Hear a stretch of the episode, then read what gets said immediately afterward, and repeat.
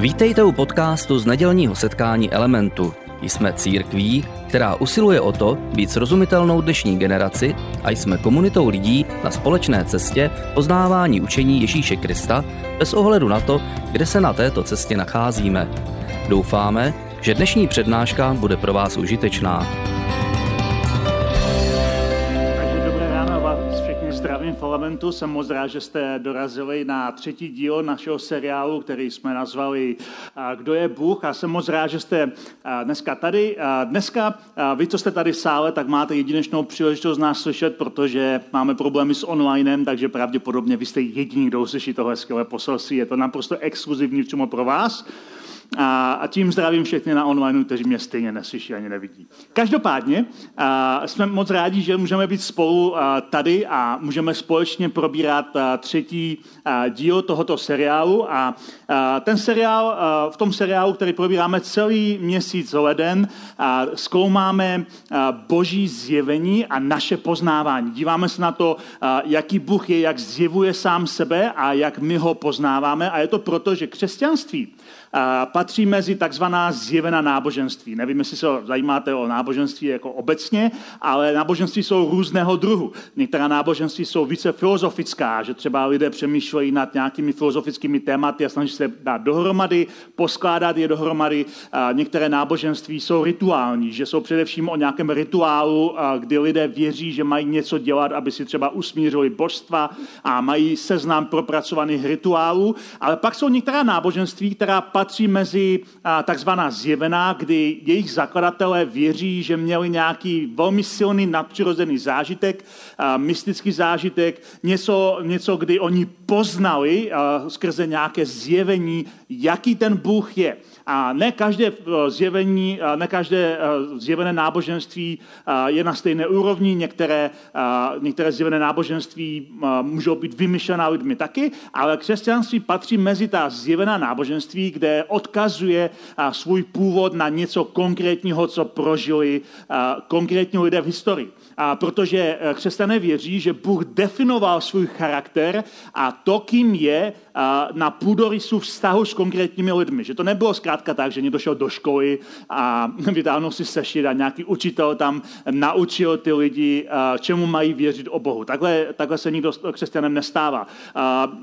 Křesťané vždycky věřili, že na půdorysu konkrétních vztahů, kde lidé mají nějaký vztah s Bohem a nějak se mu snaží porozumět, nějak se ho snaží chápat, na tom půdorysu těch konkrétních vztahů oni mají nějaký prožitek, kdy se setkají s Bohem a kdy poznají, jaký Bůh je a na základě toho ho pak poznávají dál. Je to podobné jako v každém jiném vztahu, když například se dva lidé do sebe zamilují, tak mají velké zjevení, že mají rádi toho druhého, ale to je jenom začátek té cesty. Na, na cestě toho zjevení se pak společně poznávají každý den a zjišťují o sobě více a více a lépe se znají. A křesťanství je unikátní cesta, která kombinuje tyto dva přístupy. Je to zjevení a je to zároveň poznávání, postupné poznávání. A každý člověk, který je na cestě křesťanství, který objevuje, jaký Bůh je, tak to dělá postupně, kdy poznává postupně, co to všechno znamená a jak Bůh se v historii zjevoval konkrétním lidem. A tyhle dvě věci vždycky spolu křesťanství souvisely.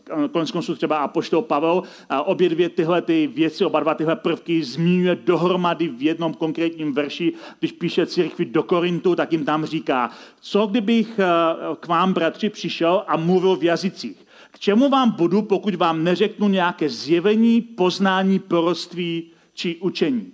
A Pavel tady mluví o duchovním daru jazyku, kdy někdo mluví nesrozumitelným jazykem, ale ta pointa, kterou chci, aby jsme se podívali, je ta druhá část toho verše. On tam říká, k čemu vám vlastně tady budu, a když vám budu říkat něco, co nesouvisí na nějakém zjevení, poznání, proroctví a učení. A vidíme tady oba dva ty prvky. Na jedné straně tady vidíme nějaké zjevení a proroctví, to jsou nadpřirozené prvky, a na druhé straně tady vidíme nějaké poznávání a nějaké učení. To je velmi racionální prvek. Takže křesťanství vždycky tyhle dva prvky dohromady mělo a snažilo se je propojit. Nějaké nadpřirozené zjevení, něco, co jsme poznali skrz nějaký zážitek s Bohem, ale také poznávání, učení, konkrétní cesta toho, jak zjišťujeme, jaký Bůh je. A v naší sérii se díváme společně na několik velice klíčových zjevení, které měli konkrétně lidé v židovské historii, na které se křesťané odkazují.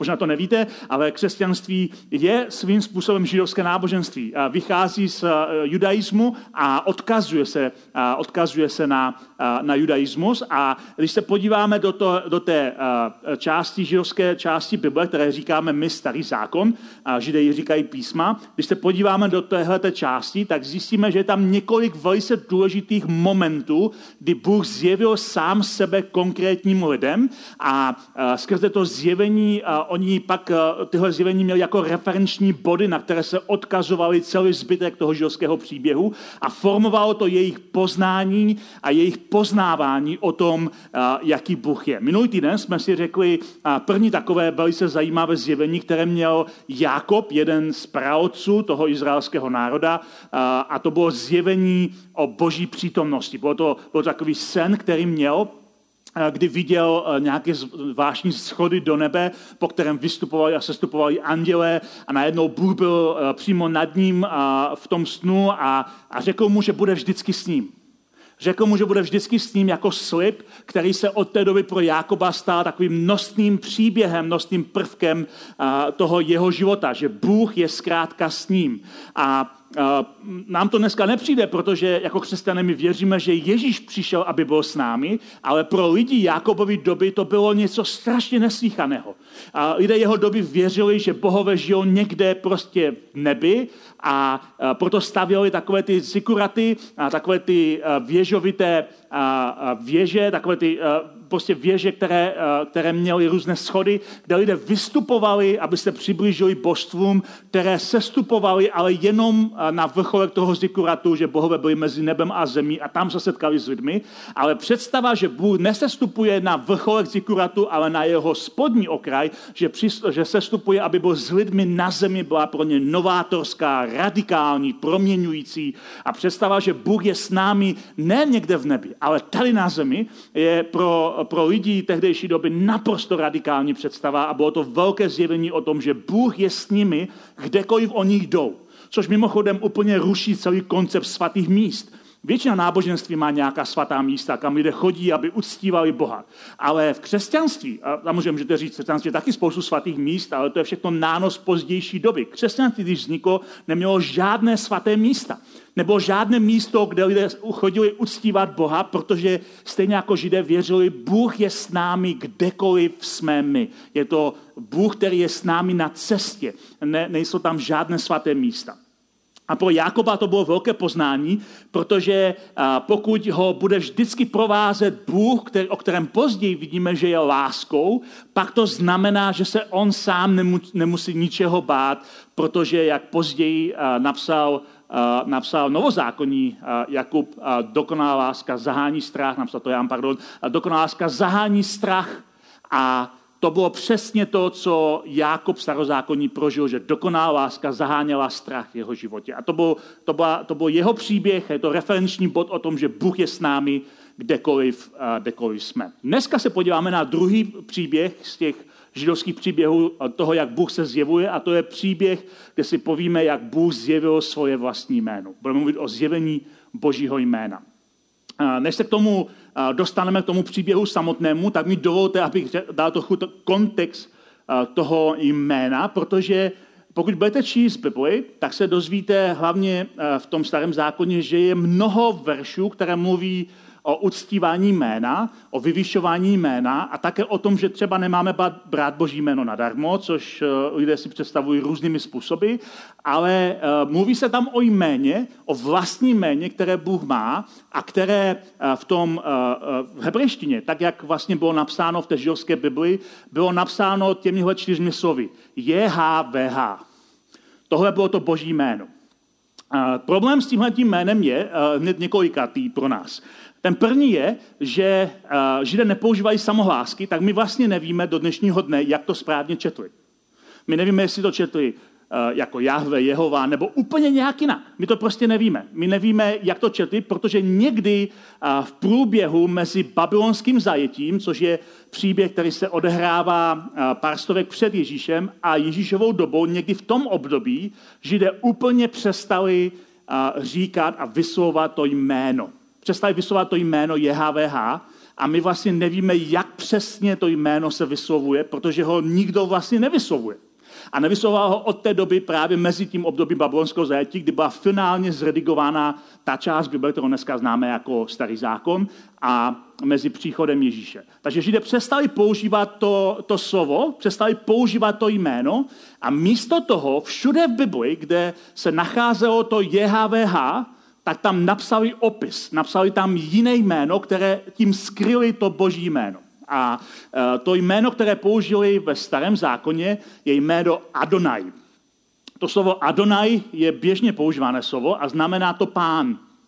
Takže kdekoliv e, v tom starém zákoně, v té hebrejské Bibli, kdykoliv tam bylo to JHVH, oni to přepsali a napsali tam Adonai, což znamená pán.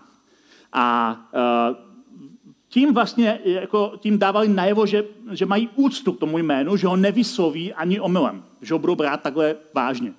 A většina překladů Bible eh, v češtině, v angličtině, v jakémkoliv jiném jazyce, na který si vzpomenete, respektuje tuhle praxi a také používá nějaký opis toho jména, eh, takže tam je něco, co, co je jakoby skryto. Některé používají právě to slovo pán, ale třeba v češtině máme slovo hospodin.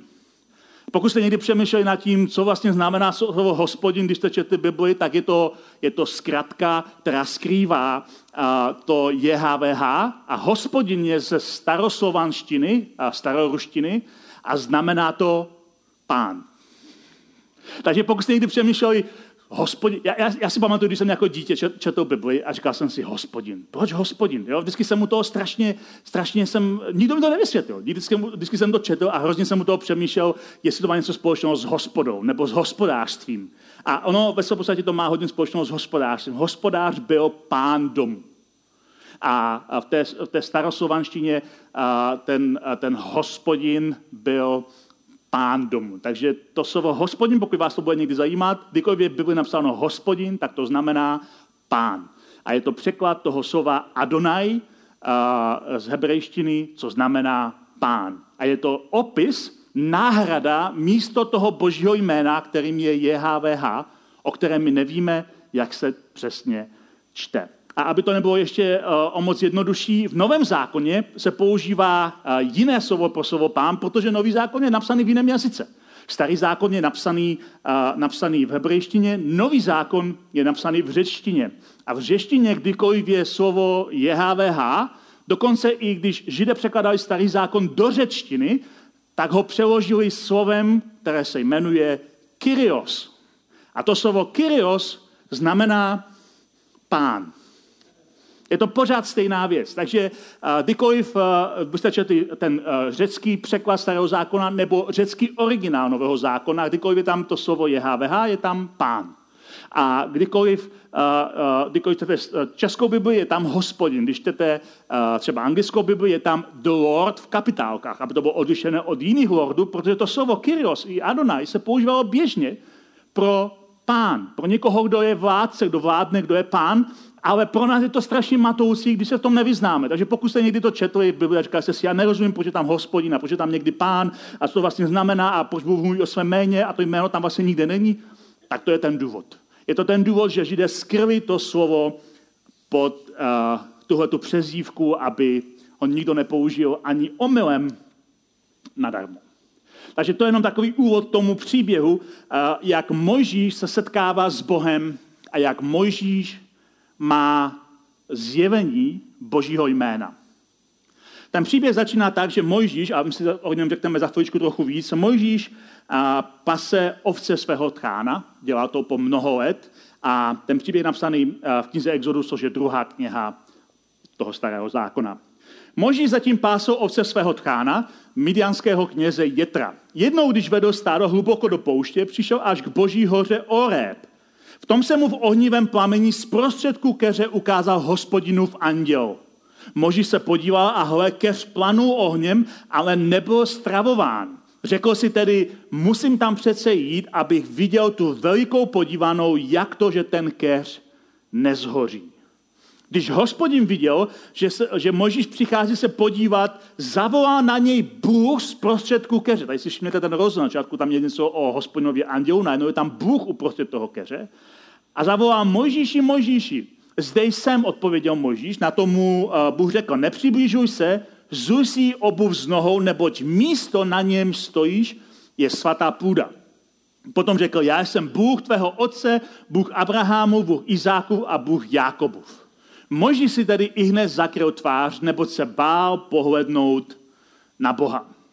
V tomto příběhu, který ještě přečteme si pár dalších veršů, v tomto příběhu je zajímavých několik momentů. Ten první takový, který nás zaujme, je, že tam je nějaký anděl, který se zjevuje, zjevuje z prostřed toho hořícího keře, který, který mluví s Mojžíšem a později vidíme, že to sám Bůh, kdo mluví s Mojžíšem a to nebylo úplně jedinečné. Nebylo to jedinečné, protože už předtím máme několik momentů zjevení, kdy uh, se lidé potkali s, buď s božím poslem, a slovo anděl znamená posel, anebo přímo s samotným Bohem, takže to nebylo úplně jedinečné. Konec konců v tom příběhu o Jakubovi, který jsme probírali minulý týden. A stejně jako, jako v, těch, v tom příběhu u Jakoba, kdy Jakob vidí ty posly, ty anděly, nakonec mluví se samotným Bohem. Bůh mluví k němu, že bude s ním, tak tady to vidíme také. Ale je tady pár neobvyklých věcí. Je tady neobvykle například to, že se zjevil z prostředku ohně, který hoří, ale nestravuje lidé, lidé tohle, tohle by bylo pro, pro ně zázrak v té době.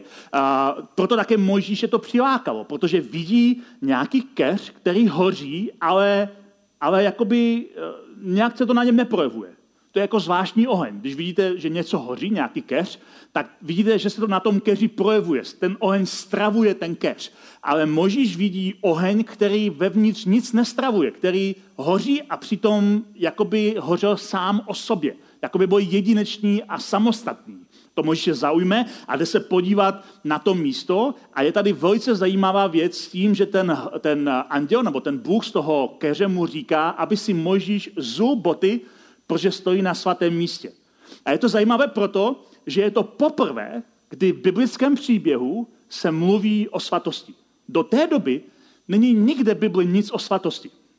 Některé lidi to překvapí, protože si myslí, že svatost je základní boží hodnota, ale nikde v celém Genesis, celá první kniha Bible, není nic o tom, že Bůh je svatý. Není tam ani zmínka o svatosti. Tohle poprvé, když se v tom příběhu Bible objevuje slovo svatý a je to jeden ze dvou výskytů celé Bibli, v starém novém zákoně všech těch několik tisíc let, které pokrývají, kdy si někdo má zout boty, protože stojí na svatém místě. A ten druhý příběh je z armády během, během Jozuova tažení. Takže tohle je velice zajímavá věc a zajímavá situace. A pro Mojžíše to rozhodně, rozhodně bylo důležité, protože to slovo svatý, to slovo svatý znamená, ne někdo, kdo se chová slušně, jak se lidé myslí, to slovo svatý znamená oddělený. Znamená to oddělený od všeho ostatního a to slovo svatý se později začíná používat od toho momentu, kdy Mojžíš se setkává s Bohem u toho hořícího keře, jako výraz eh, o Bohu a o vztahu Boha s jeho lidem, s Izraelem. A možná to implikuje na zvláštní vztah, který právě Bůh se svým lidem má. Něco, co je odděleného od všech jiných vztahů. Ale neznamená to, když je napsáno v Bibli, že někdo je svatý, že to znamená, že má svatozář nebo je dokonalý. Znamená to, že je oddělený pro Boha, že má zvláštní vztah s Bohem. A když se mluví o tom, že Bůh je svatý, tak to znamená, že je oddělený od všeho zla, od všeho hříchu. A to je to, co slovo svatý v tomto kontextu znamená. A pak následuje rozhovor mezi Bohem a Mojžíšem, kdy Bůh říká, že slyšel volání a křik svého lidu, o kterém pak později říká, to je můj lid a máme ten svatý vztah, že slyšel volání svého lidu z Egypta, kde trpí v otroctví a že je chce zachránit. A tady je potřeba říct malou vsuvku, protože ten příběh navazuje na ten příběh s Jákobem.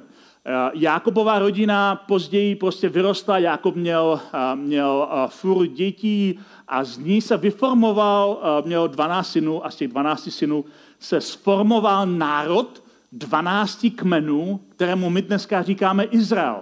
Takhle to vniklo.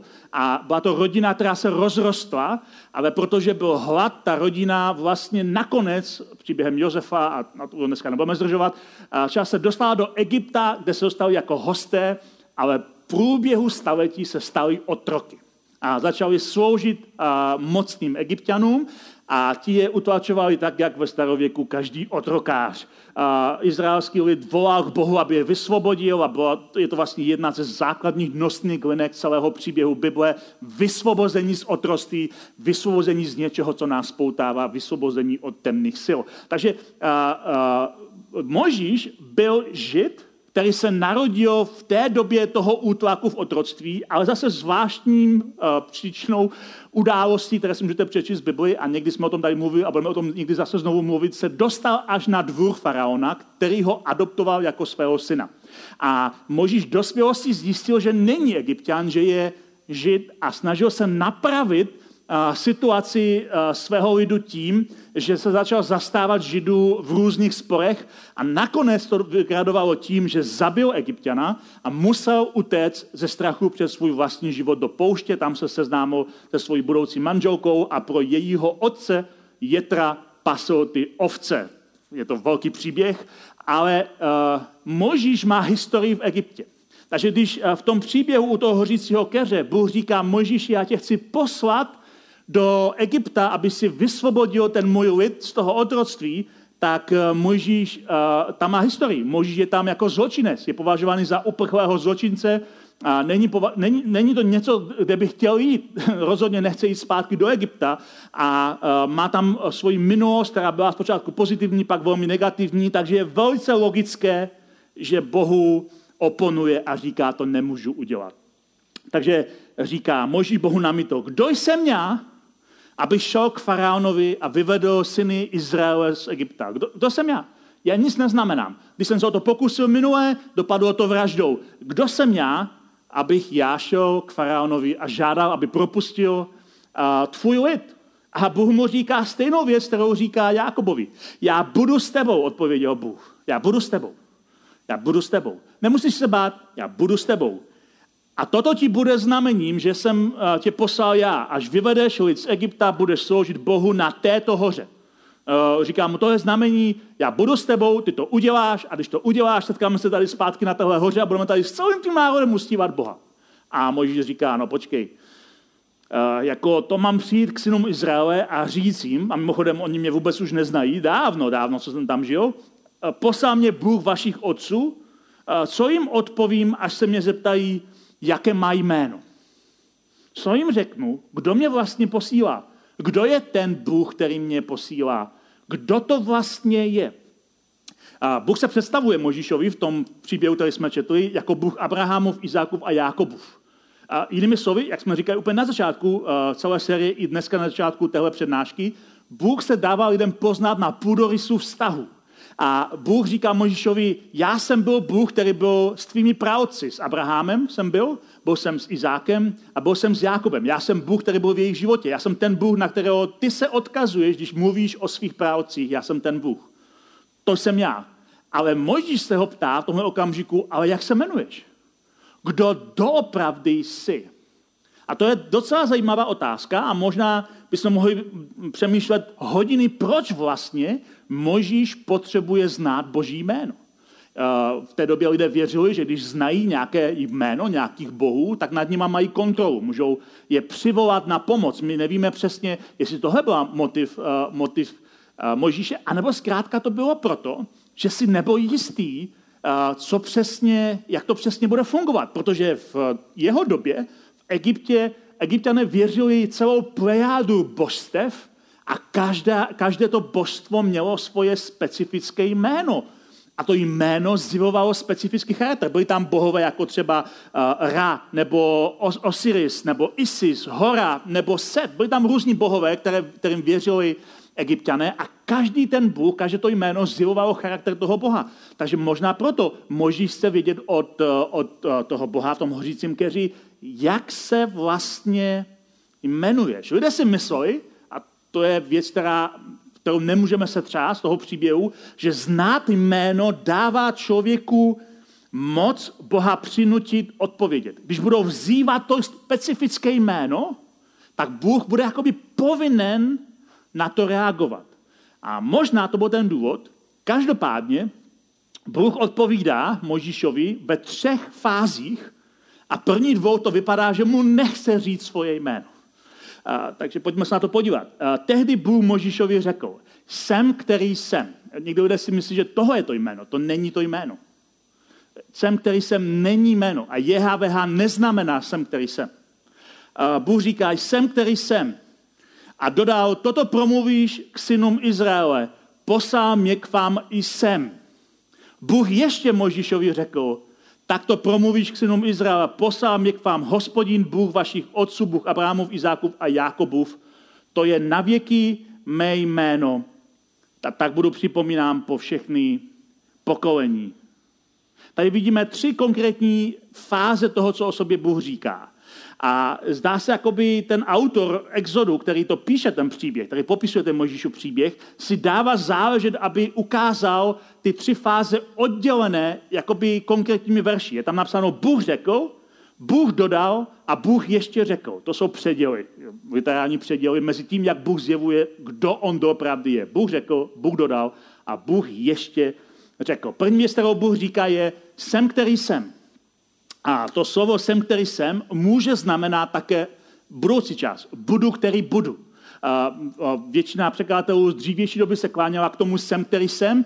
Většina moderních překladatelů se kloní budu, který budu, protože to implikuje a ukazuje, to se dá přeložit oběmi způsoby, na to, co Bůh tam říká. Já tě pošu, já vysvobodím ten lid, já budu s tebou. Je to všechno o budoucnosti, proto jim dává větší smysl, když je to přeloženo jako budu, který budu. Já budu zkrátka s tebou a implikuje to jednu důležitou věc, že Bůh je naprosto svobodný udělat, co chce udělat.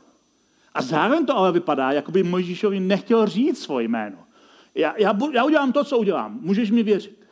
Ale pak pokračuje dál a říká, uh, já budu s tebou a chci, aby si věděl, že můžeš říct, poslal mě k vám sem. To je druhá věc, kterou říká. Poslal mě k vám sem. Tady jakoby uh, to zkracuje. To jsem, který jsem, najednou dává jenom doj sem. Jsou to, je, to, je to jiný výrok, jiný název, jiná přezívka. Říká jsem, který jsem, no budu, který budu. Najednou říká jenom, poslal mě k vám, budu. Poslal, mě k vám, jsem. Eh, znovu to může být přítomný i budoucí čas. Poslal mě k vám zkrátka někdo, kdo je zcela svobodný a udělá, co chce udělat a zároveň je ochotný omezit sám sebe svojí ochotou být s vámi. To je to je poselství. A až pak říká svoje opravdové jméno. Poslal mě k vám hospodin. A to slovo hospodin, tam je to JHVH, o kterém my nevíme, jak se čte a nevíme přesně, co znamená. Ale pro ně to bylo osobní jméno, které, eh, které bylo pro ně velice vzácné, protože tím ukazoval něco o jeho charakteru, o čemž budeme mluvit trochu víc příští týden, protože to bylo velice důležité zjevení pro ně. A, a v tom, těch třech fázích, jak mu to Bůh nechce říct na poprvé, tak vidíme, že Bůh tím dává najevo, že nechce být nějakým kmenovým bůžkem, kterého oni budou ovládat tím, že budou svolávat jeho jméno. Protože tohle lidi ve starověku dělali. Volali na nějaké ty božské jména a věřili, že to mají pod kontrolou. A Bůh říká, vy mě nemáte pod kontrolou. Já jsem, který jsem, udělám, co udělám, a tady je moje jméno, ale nemáte mě pod kontrolou. Ve zbytku židovských písem to JHVH, které my dneska máme v České Bibli jako hospodin, je zhruba 6800 krát zmíněno. Je to jméno, které se objevuje na, na, na každé stránce Bible a důležité pro nás to jméno bylo proto, že když to ti lidé četli, tak to jméno zjevovalo identitu Boha, který ho nosí. Zjevovalo identitu Boha, který ho nosí a to ukazuje pro ty lidi, kteří v té době, a proto je to pro nás důležité, že Bůh není nějaká síla nebo kosmická energie, ale že je to osoba, která má konkrétní jméno, které něco symbolizuje. Možná dneska to tolik neděláme, Nevím, jestli to někdo z vás dělá, pokud máte děti, jestli jste přemýšleli, jak své děti pojmenujete podle nějakého klíče. Jste si vzali třeba seznam jmen a přemýšleli jste, co přesně to jméno znamená překladu. Někteří to dělají a, uh, a skutečně jejich jméno tím chtějí něco říct. Je to prostě konkrétní vyjádření toho, co doufají, že bude charakter toho dítěte.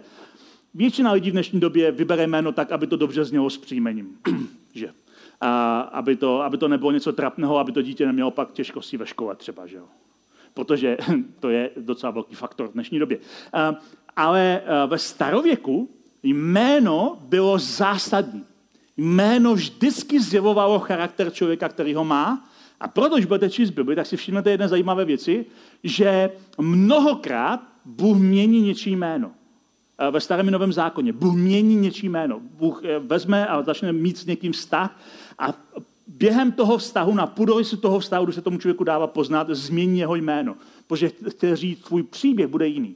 Tvůj příběh byl předurčený tvým jménem, ale já měním tvůj příběh, protože jsem teď ve tvém příběhu já a čeká tě jiná budoucnost, protože jsem v tom příběhu já. Eh, konec konců i ten eh, příběh o Jakobovi, který jsme eh, četli minulý týden, je příběh změněného jména. Jakob znamená bude v patách to znamená slovo Jakob. A, znam, a bylo, bylo takhle pojmenován Jakob proto, že se narodil jako druhé dítě dvojčat za Ezauem a ten příběh jeho narození říká, že se rvali o to, kdo půjde první ten boj o prvorozenství byl ještě dřív, než došlo k těm událostem s tou čočkou a prodáním prvorozenství. Došlo už v lůně matky boj o prvorozenství, což je možná jenom literární licence, ale rozhodně je to zajímavý. A v tom příběhu napsáno, že když se Ezau narodil, tak zapatu ho držel Jákob. Prostě ho nechtěl pustit a když to viděl, viděli ti rodiče u toho porodu, řekli, ten, se, ten ho, ho drží zapatu, nazveme ho, nazveme ho bude v patách. Jákob. A od toho momentu jeho historie Jakoba bylo, že neustále byl někomu v patách. Vždycky byl ten, který něco se snažil získat podvodem, nějakým prostě způsobem, protože byl neustále v patách. Ale pak v průběhu toho jeho eh, života měl zážitek s Bohem a měl situaci, kdy bojoval s Bohem a Bůh mu mění jeho jméno a říká, od teďka už nebudeš Jakob, od teďka budeš mít nové jméno a to je Izrael, což znamená boží bojovník. Bůh změnil jeho jméno na Izrael a proto Izrael používá svoje jméno od tohohle muže Jákoba, to je jejich hlavní praotec, který dával, který dal vzniku jejich národa, Izrael, protože je to boží bojovník. A to je to, co se dělo v historii mnohokrát. Šimon jako, jako stéblo předělaný na, na skálu, kámen, jako Petr. A měli bychom mnoho příkladů, kdy skutečně se jméno měnilo, protože jméno sdělovalo charakter a budoucnost toho člověka tak, jak je, jak je předurčená, nebo jak tomu lidé věřili, že je předurčená. A proto Bůh někdy mění to jméno, protože říká se mnou, já měním to, co si myslíš, že je předurčeno, dávám ti novou, otevřenou, lepší budoucnost. A proto je tolik případů a příkladů Bibli o změně jména. My nevíme úplně přesně, kdy přesně se Židé rozhodli přestat vysouvat Boží jméno. A co bylo přesně tím motivem, kdy to přesně nastalo, samozřejmě v desateru například měli napsáno, že nemají brát boží jméno nadarmo, ale to, bylo brát, to tam je napsáno hlavně proto, aby nepřisáhali v tom jménu a aby nepoužívali to jméno pro nějaké magické účely, eh, přinutit Boha, aby dělal něco, co oni chtějí. Ale proč se přesně rozhodli přepsat to jméno na, na to pán, nám vlastně není známo. Víme ale, že tím nevyslováním jména vyjadřovali úctu Bohu a postoj, že budou poslouchat a nemanipulovat. A proto je velice překvapivé, že Ježíš, mimo toho, že cituje místa ze starého zákona, nikdy o Bohu nemluví jako o pánu. Ježíš nepoužívá to, to jméno JHVH, ale nepoužívá ani jeho opis. Ježíš nemluví nikdy o Bohu jako o pánu. Ježíš nepoužívá to slovo Adonai, ani slovo Kyrios, ani jiný přepis slova pán. Ježíš takhle prostě o Bohu nemluví mimo citace, kdy cituje starý zákon. Místo toho Ježíš, a to je velice unikátní, protože v Ježíšové době všichni používali ten opis. Pán, Bůh je pán. Mluví o pánu Bohu, ale nikdy nemluví to jeho jméno. Ale Ježíš nepoužívá to slovo pán. Místo toho Ježíš nazývá otce skoro výhradně jako otce. Bůh nazývá Boha jako otce. A to je velice důležitá věc. Pro, pro Ježíše Bůh je především otec. A samozřejmě i v Ježíšově době lidé mluvili o Bohu jako o otci, ale velice zřídka kdy. Je to, je to, když se podíváme do historických uh, momentů, velice neobvyklé, aby někdo o Bohu mluvil jako otci, ale pro Ježíše to bylo hlavní označení uh, Boha. Bůh je otec. A například, když se Ježíš modlí, tak nejčastěji 15 různých výskytů, různých výskytů a modlitby Ježíš oslovuje Boha jako otce a i své učedníky vede k tomu, aby, aby uctívali Boha jako otce. A my konec konců modlitbu známe dneska pod takovým někdy zkrátkovitým názvem Otče náš, protože ta modlitba začíná Otče náš, ale tohle oslovení Boha jako náš Otče je strašně neobvyklé a kromě Ježíše to nikdo takhle nedělá. A v, tom, v tom, té modlitbě Ježíš přímo říká několik důležitých věcí. Říká, Otče náš, posvěť své jméno. Mluví tady o tom jméně JHVH, ať Bůh ho posvětí, což znamená ne, aby, aby ho jakoby vyčistil, ale znamená to, aby bylo, uh, bylo středem, aby bylo ceněno. A, a, a s tím souvisí, aby přišlo Boží království. A s tím souvisí, aby se dělá Boží vůle. Protože v nebi, uh, protože Ježíš pak říká, tak jako v nebi, tak i na zemi, protože v nebi je Boží jméno ceněno, v nebi se děje Boží vůle, v nebi je jeho království, kde Bůh vládne a za to se máme modlit, aby se dělo i na zemi. To je součástí té modlitby. My se vlastně modlíme, aby ten svět, který je naprosto v souladu s Bohem a naprosto v pořádku a je v nebi, se děl i tady na zemi. A je to pro Ježíšovi následovníky tak strašně důležitý moment, že nám zachovali to aramejské slovo, takže se dostáváte už k třetímu jazyku, které Ježíš používá. A proč aramejský? Protože židé Ježíšovi doby běžném hovoru nemluvili hebrejsky, ale aramejsky, což prostě byl, uh, byla taková jakoby uh, nářečí. A v té aramejštině slovo pro otce, nebo tatínka, nebo tátu, je slovo Abba. A oni nám zachovávají tohle slovo, dokonce i v řeckých konkrétních místech. Když později apoštol Pavel píše třeba církvi do Říma nebo v Galácii, které byly zcela řecké a vůbec neuměli aramejsky a neznali kontext, tak jim přesto říká, že se modlíme jako církev k Bohu jako Abba, k Otci. A pro první křesťany to znamená, že muselo být pro ně velice intimní a významné, že Ježíš takto označuje Boha jako svého Otce. A jakoby používal to slovo otec jako svou vlastní záměnu místo toho slova pán. A když se židé, kdekoliv se židé modlí k Bohu jako k pánu, Ježíš se modlí k Bohu jako k otci. A určitě hlavním důvodem je zvláštní vztah, který Ježíš se svým otcem má jako boží syn a který také sdílí s dalšími lidmi. Ale zajímavé je, že novozákonní autoři Pavel, Petr, Jakub, prostě ti apoštolové pokračují s touhle Ježíšovou praxi i nadále. I oni označují Boha jako otce, případně přímo říkají, že to je otec Ježíše Krista. A o Bohu najednou přestávají používat to slovo Kyrios v reštině, pán, ale mluví o Bohu jako, že to je otec a dokonce, možná si ale Bible je spoustu veršů, kde je napsáno to slovo Kyrios, pán v Novém zákoně, to slovo Kyrios, pán začínají používat pro někoho jiného. Pro Ježíše samotného. Jakoby najednou církev říká, OK, my máme zvláštní zjevení, že Ježíš je něco víc než jenom člověk, který uctívá pána. On je tím pánem a uh, Bůh je jeho otec. Protože Ježíš je Bůh. A proto spoustu třeba v uh, novozákonních spisů a pošto Pavel odevírá těmito slovy. Milost vám a pokoj od Boha, našeho Otce a od Pána, Kyrios, Ježíše Krista. To slovo pán bylo vždycky vyhrazeno jenom hospodinu, najednou je to Ježíš Kristus, kdo je tím pánem. Především za vás všechny děkuji svému Bohu skrze Ježíše Krista, protože to patří dohromady.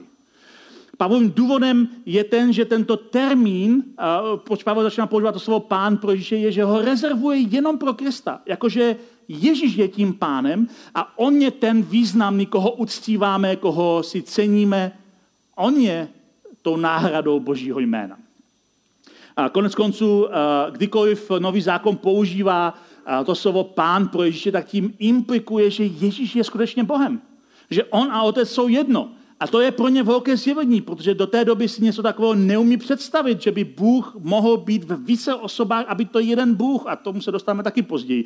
Ale jedna z prvních hraných křesťanských básní, kterou Pavel cituje ve svém dopise ve Filipským, říká, ačkoliv sdílel Boží podstatu, na své rovnosti s ním netrval. Místo toho se vzdál sám sebe, přijal podstatu služebníka, vzal na sebe lidskou podobu, ocitl se v těle jako člověk, ponížil se a byl poslušný a to až ke smrti, ke smrti na na kříži. Proto jej Bůh povýšil nade všechno, jméno nad každé jméno mu daroval, aby před jménem Ježíš kleklo každé koleno na zemi, na zemi i pod zemí a každý jazyk ke slávě Boha Otce vyznal, že Ježíš Kristus je pán.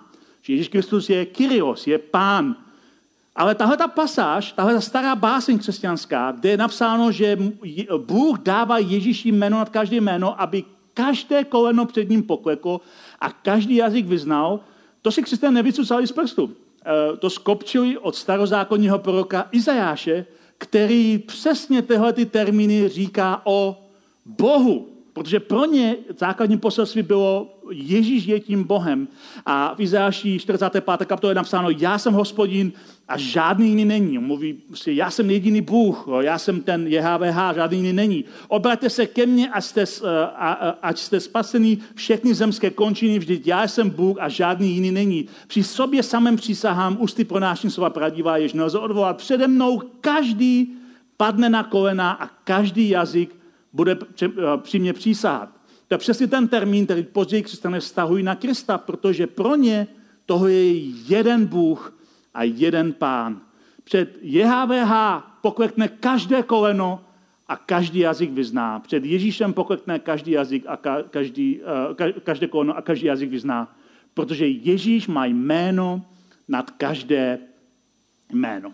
A to všechno ukazuje, že naděje těch starozákonních proroků, že Bůh své jméno posvětí mezi všemi národy, že Bůh svoje jméno dá zjevit všem národům, se naplnilo v Ježíši Kristu jako někomu, kdo sdílí svoje jméno s Bohem Otcem. A tím, že Bůh dává Ježíši jméno nad každé jméno, tak tím zároveň také říká, že skrze Ježíše se Bůh dává, stává poznatelným a přístupným pro všechny lidi ze všech národů. Skrze Ježíše může celý svět, ne nějaký jeden kmen, jeden národ, ale celý svět poznat Boha a může poznat a mít s ním vztah. Protože zjevení jména je nezbytným krokem k tomu, aby Bůh zjevil svůj charakter. Když známe, kdo Bůh je a víme, jaký Bůh je, tak dokážeme rozpoznat jeho charakter. A pro nás, pro křesťany, tím božím jménem je Ježíš. A skrze něho vidíme, jaký Bůh doopravdy je, jaký je, co od něho můžeme čekat, jestli mu můžeme důvěřovat. A a tomu se trochu dostáváme příští týden. Protože celé to zjevení o tom, jaký Bůh je a jestli mu můžeme důvěřovat, jaký má charakter, na co se můžeme spolehnout, začalo tím, že Možíš poznal Boží jméno, které předal těm lidem a Bůh se jim takto představil a Bůh s nima takto navazal vztah. A nakonec pro dnešek nám stačí, že všechny ty jména, které často křesťané používají starého zákona o Bohu, se, se, se zhrnuly do jednoho. Aba Otče. Bůh je otec. A chápu, že někdo, někdo z nás má třeba špatného otce, fyzického otce. A je pro nás představa Boha jako otce problematická. Ale zkus si představit otce, který je ten nejlepší otec, který se o tebe vždycky stará, který je vždycky na tvojí straně, který je vždycky pro tebe bezpečným místem. Otec, který tě nikdy nezradí, který tě nikdy neopustí, který, který reprezentuje otcovství samo. Takový je Abba Otec, takový je Bůh. A Ježíš nám ho představil. A na sobě nám Ježíš ukazuje, že to je Bůh, kterého můžeme uctívat. Že to je Bůh, za kterým můžeme jít. A že to je Bůh, kterému můžeme věřit. Že to je Bůh, který si zaslouží naše uctívání.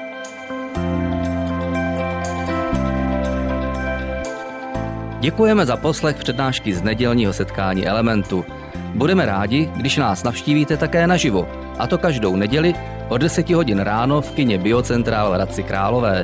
Být na místě přináší větší zážitek, výbornou hudbu a přátelskou atmosféru. Více informací o našich aktivitách najdete na webu element.cx nebo na Facebooku Element Hradec. Těšíme se na vás! thank you